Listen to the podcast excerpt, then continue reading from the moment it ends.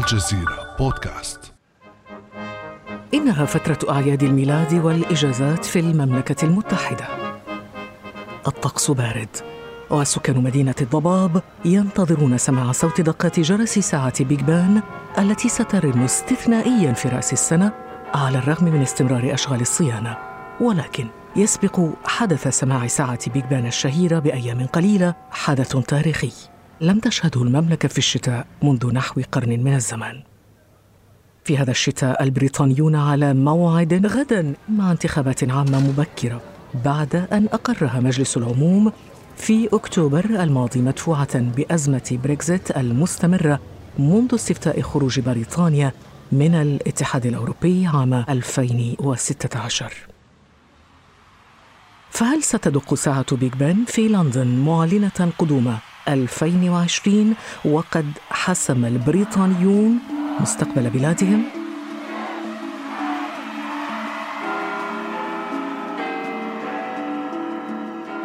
بعد أمس من الجزيرة بودكاست أنا خديجة بن جنة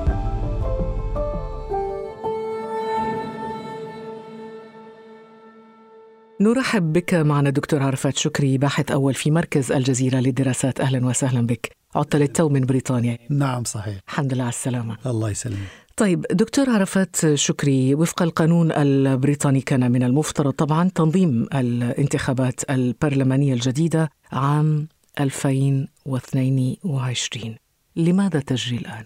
تجري لأنهم وصلوا إلى طريق مسدود. حاول بوريس جونسون رئيس الوزراء البريطاني بعد أن توصل إلى اتفاق مع الاتحاد الأوروبي أن يمرر هذه الاتفاقية عبر البرلمان لكن البرلمان رفض هذه الاتفاقية وهو رفضها للمرة الثالثة وقبل ذلك اتفاقية تيريزا مي أيضا البرلمان البريطاني رفضها لثلاث مرات. حتى أن ماي خنقتها العبرات آه، لحظة إعلانها الاستقالة من منصبها بسبب هذا الفشل. I will shortly leave the job that it has been the honour of my life أنا أترك. هذا المنصب وليس لدي ضغائن بل امتنان عميق لنيل هذه الفرصة لخدمة البلد الذي أحبه to serve the country I love.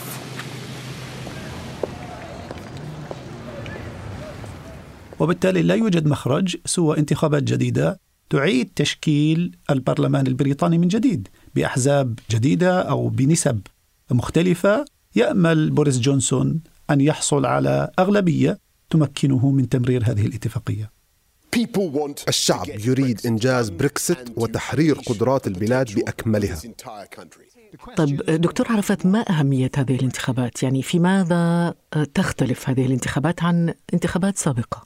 أعتقد هذه الانتخابات لأنها انتخابات مصيرية للشعب البريطاني ككل هي لا تتعلق بقضية سهلة أو ثانوية هي تتعلق بقضية أساسية للشعب البريطاني قضية ارتباطه في أوروبا أو انفصاله عنها. وهذه القضية لها أبعاد كثيرة جدا إنسانية اجتماعية قانونية. التداخل بين البريطانيين وبين الأوروبيين على مدى 40 سنة بلغ مرحلة متقدمة جدا. يعني هناك أكثر من 4 مليون بريطاني يعيشون في دول أوروبية مختلفة. إقامة دائمة حياتهم والعكس اليومية. أيضا هناك أوروبيون أيضاً يعيشون في صحيح. بريطانيا نعم. هناك قرابة أيضا مثل هذا الرقم 4 مليون أوروبي يعيشون في بريطانيا سواء متزوجين لهم أولاد حياتهم الكاملة يعملون في مؤسسات الدولة المختلفة. يعني مصائر ناس معلقة على هذه الانتخابات. بالضبط هذا هو الموضوع. هذه أهميته أن لا تتعلق بقضية آه، ثانوية أو قضية سياسية تتعلق بمصيري أنا كمواطن بريطاني. هل بإمكاني أن أنتقل بسلاسة إلى دول الاتحاد الأوروبي الأخرى أم لا؟ أنا يعني على سبيل المثال تفضل. كنت أعيش في بريطانيا وكان عملي في بروكسل فكنت أنتقل يوميا أو أربع أيام في الأسبوع من العاصمة البريطانية لندن بالقطار باليوروستار تأخذني ساعة ونصف أكون في وسط بروكسل. أنهي عملي ثم أعود إلى لندن. وهكذا كثير من البريطانيين وبالتالي المسألة ليست مسألة ثانوية كما قلت مسألة حياتية مصيرية. نعم. ولكن الموضوع يراوح مكانه يعني موضوع الخروج من الاتحاد الأوروبي من ثلاث سنين وإحنا طالعين مش طالعين طالعين مش طالعين.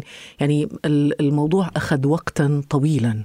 لا شك هذا صحيح. هذا نتيجة الانقسام الحاد في المجتمع البريطاني. يعني نتذكر أن عدد الذين صوتوا على الخروج كان 52% وعدد الذين صوتوا للبقاء 48 فالنسبة متقاربة جدا وهذه أيضا أدت إلى حقيقة نوع من الانشقاق ليس في المجتمع البريطاني ككل لكن داخل الأحزاب داخل العائلة الواحدة. هناك بعض أفراد العائلة يؤيدون الخروج بعض الأفراد يؤيدون البقاء. لكن حقيقة فعلا أخذت وقت طويل جدا قرابة ثلاث سنوات ونصف. بالتالي كنت أنا في لقاءات في لندن آه، مع بعض البرلمانيين الأصدقاء لنا هناك. قالوا لي صراحة أن الناس قد ملوا من الحديث عن موضوع البريكزيت. قال لي واحد في عبارة أخرى البلد أصبحت paralyzed بمعنى مشلولة. لا يفكرون في أي شيء سوى موضوع الانفصال. لا يفكروا في موضوع الصحة في موضوع الأمن في موضوع الاقتصادي في أي مواضيع الأخرى وهي كثيرة جدا. يعني وبالتالي موضوع الانفصال سمم حياة الناس وأيضا الحياة السياسية ولكن دعنا دكتور عرفات نطرح السيناريوهات الممكنة بالنسبة للحزبين حزب المحافظين وحزب العمال نعم. إذا فاز حزب المحافظين أو حتى حزب العمال بأغلبية كبيرة تمكنه من تشكيل حكومة لوحده فأعتقد النتائج ستكون سهلة وميسرة على الشعب البريطاني ككل لأن حزب المحافظين قال إذا فزت في أغلبية كبيرة مباشرة سننهي موضوع الانفصال سنخرج ونصوت على الاتفاقية التي فاوض عليها جونسون الأوروبيين وبالتالي ستكون المسألة مباشرة انفصال مباشر وضمن الاتفاق الموجود. أما إذا فاز حزب العمال فقال أنه سيعيد التفاوض مع الاتحاد الأوروبي للبقاء في السوق المشتركة وهذا يطالب به كثيرون وبالتالي سيعرض هذه النتيجة على الاستفتاء بعد ست شهور. وبعد ذلك يقرر الشعب البريطاني سيبقى ضمن هذه الاتفاقية أم يخرج. المشكلة الأخرى آه، أين ستكون؟ المشكلة إذا لم يفز أي من الحزبين الكبيرين بأغلبية كبيرة تمكنه من تشكيل الحكومة لوحده ستكون المشكلة هي التحالفات فبالتالي يمكن فعلا أن تكون هذه الانتخابات نتائجها غير محسومة كما كان. الاستفتاء على الخروج لم يكن أحد يتوقع قضية الخروج بهذا التصويت من الشعب البريطاني أصلا فكرة الخروج وهذه قصة حقيقة يعني مهمة جدا إنه ديفيد كاميرون رئيس الوزراء البريطاني عندما طرح فكرة التصويت لم يكن يفكر لا هو ولا أي أحد على الإطلاق من الأحزاب الكبرى أن الشعب البريطاني يمكن أن يصوت على الخروج. In 2015 خلال العام 2015 سنطلب من الحكومة المحافظة العودة إلى التفاوض بشأن اتفاق جديد مع شركائنا الأوروبيين. بعدها نطرح الأمر لاستفتاء بشأن بقاء بريطانيا في الاتحاد بشروط جديدة أو الانسحاب الكامل.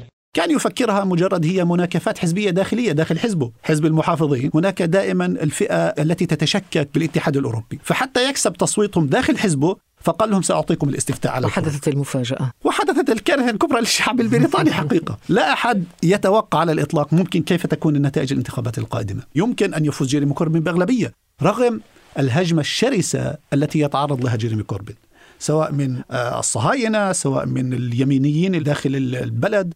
يتعرض لهجمة كبيرة جدا والآن يخرجوا له تاريخه في إنه آه، زار المكان الفلاني والتقى مع الشخصية الفلانية. وتصريحات anti-Semitic اللي هي المعاديه للسمين من بعض الأطراف المحسوبة عليه. طب هل تعتقد إنه صوت المسلمين يقف مع كوربن بشكل كبير في هذه الانتخابات؟ نعم أعتقد أن المسلمين بأغلبيتهم يقفون مع جيريمي كوربين لأنه مواقفه حقيقة بقضية مناصرة المسلمين مناصرة المستضعفين في كل مكان هي هذه واضحة وهذه من شخصيته وأنا أعرفه شخصيا جيريمي كوربين التقيت به مرارا في بريطانيا هو شخصية صاحب مبدأ جيريمي كوربين من أشد المناصرين للقضية الفلسطينية في بريطانيا. أتعهد بالاعتراف بدولة فلسطين فور حصولنا على مقعد حكومي. ومثلا على سبيل المثال دعا للحديث مع حماس ودعا للحديث مع حزب الله ومع إيران. ومبدأ إنه الحرب لا تحل الحروب إنما يجب أن يكون هناك المفاوضات والحديث مع جميع الأطراف للتوصل إلى اتفاقات. طبعا دكتور عرفات كوربن مش فقط مشهور بمواقفه المؤيدة للقضية الفلسطينية ولكن هو أيضا معروف بمناهضته لسياسات الرئيس الأمريكي دونالد ترامب. أليس كذلك؟ نعم صحيح. بنظر جيريمي كوربن أن ترامب يمثل أسوأ ما في الرأسمالية وهو صورة عن التدخل الشرس والعنيف في مصائر الشعوب. الأمر الآخر هو ضد سياسات ترامب سواء متعلقة بالشرق الأوسط أو متعلقة في بقية دول العالم. دونالد ترامب غير مرحب به في زيارة دولة إلى بريطانيا لأن سياسته ضد النساء والمسلمين. وبالتالي حتى ترامب نفسه في تغريدة شهيرة قال أن جيريمي كوربن هو bad news أخبار سيئة لبريطانيا وبالتالي هذا إذا فاز سيكون هناك مشكلة في العلاقات بين بريطانيا وبين دونالد ترامب ولكن والولايات المتحدة الأمريكية. لا ترجح فوزه وترجح فوز إلى الآن إلى الآن هذا صحيح لكن قد يكون هناك مفاجآت في الانتخابات البريطانية القادمة. ولكن هذه الاستطلاعات طبعا أثارت مخاوف مسلمي بريطانيا. بربطة عنق حمراء وعمامة باللون نفسه وقف النائب البريطاني ذو الأصول الهندية تنمانجيت سينغ وسط البرلمان مطالبا بلهجة حازمة. رئيس الوزراء البريطاني بوريس جونسون بالاعتذار عن وصفه للمسلمات المنقبات بصناديق البريد ولصوص البنوك. نستطيع أن نشعر بكامل الألم والأذى الذي لحق بالمسلمات المستضعفات حين وصفهن بلصوص البنوك وصناديق البريد. متى سيعتذر رئيس الوزراء عن تصريحاته المهينة والعنصرية التي أدت إلى ارتفاع جرائم الكراهية؟ ولكن بوريس جونسون وزير الخارجية السابق آنذاك رفض الاعتذار أو التعليق وخرج بلباس منزلي واكتفى بتوزيع الشاي على الصحفيين الذين تجمعوا أمام بيته في أكسفورد شاير متسائلين عما إذا كان سيعتذر عن تصريحه. إزاء المسلمات المنقبات هل تريدون كوبا من الشاي؟ كوبا من الشاي؟ ليس لدي ما أقوله حول هذا الأمر سوى أن أقدم لكم بعض الشاي طيب دكتور عرفات في ظل كل هذه المخاوف هل تعتقد أن لأصوات المسلمين في بريطانيا تأثير حقيقي على نتائج الانتخابات؟ هم الآن عدد المسلمين قرابة 2 مليون وبالتالي هم يشكلون أغلبية مناسبة في بعض المقاطعات. من مجموع الأصوات مجموع الانتخابية التي تقدر ب 20 مليون. يعني 2 مليون لا تساوي شيء كبير. في بعض في الأماكن التي يشكلون فيها أغلبية في مقاطعاتهم أو بلداتهم ستفرق على يعني على بعض النواب. أغلبية المسلمين متمركزين في لندن وفي مدينة بيرمنغهام وبالتالي محليا قد يشكلون فرقا لبعض النواب. لكن بالصورة العامة المجملة لا أعتقد أن صوت المسلمين سيشكل فرقا طيب دكتور عرفات برأيك إذا ما هي تداعيات هذه الانتخابات على سياسات بريطانيا الخارجية خاصة فيما يتعلق بمسألة الهجرة، القضية الفلسطينية، العلاقة مع إيران إلى آخره. كثير من المحللين وخاصة الذين يساندون البقاء يعتبرون أن خروج بريطانيا من الاتحاد الأوروبي سيجعلها مجرد جزيرة صغيرة معزولة نائية ستفقد بريطانيا كثير من قوتها. الآن بريطانيا وهي في الاتحاد الأوروبي من الدول الكبرى والأساسية إضافة لألمانيا وفرنسا التي تسير دفة الاتحاد الأوروبي. خروجها من الاتحاد سيفقدها الكثير من هذه المزايا. لن يكون لها صوت في الاتحاد الأوروبي وسياساته.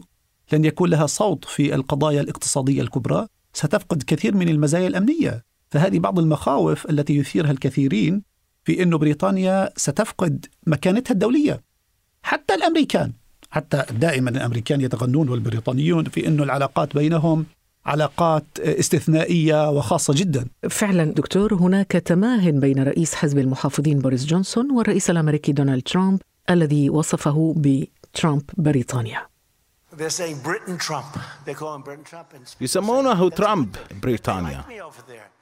جونسون يقوم بعمل جيد أمريكا تتعامل مع بريطانيا بهذه العلاقة لأنها أساسية في الاتحاد الأوروبي. أما إذا فقدت مكانتها في الاتحاد الأوروبي ستبقى دولة كبيرة نسبيا لكنها لن تكون بحجمها ومنزلتها في الاتحاد الأوروبي إنه ممكن بريطانيا نفسها تنقسم بمعنى أو تفقد جزء منها مثل اسكتلندا وإيرلندا الشمالية. هناك أصوات الآن قوية تدعو إلى ضم إيرلندا الشمالية إلى إيرلندا الجنوبية وتصبح إيرلندا واحدة وتنضم للاتحاد الأوروبي.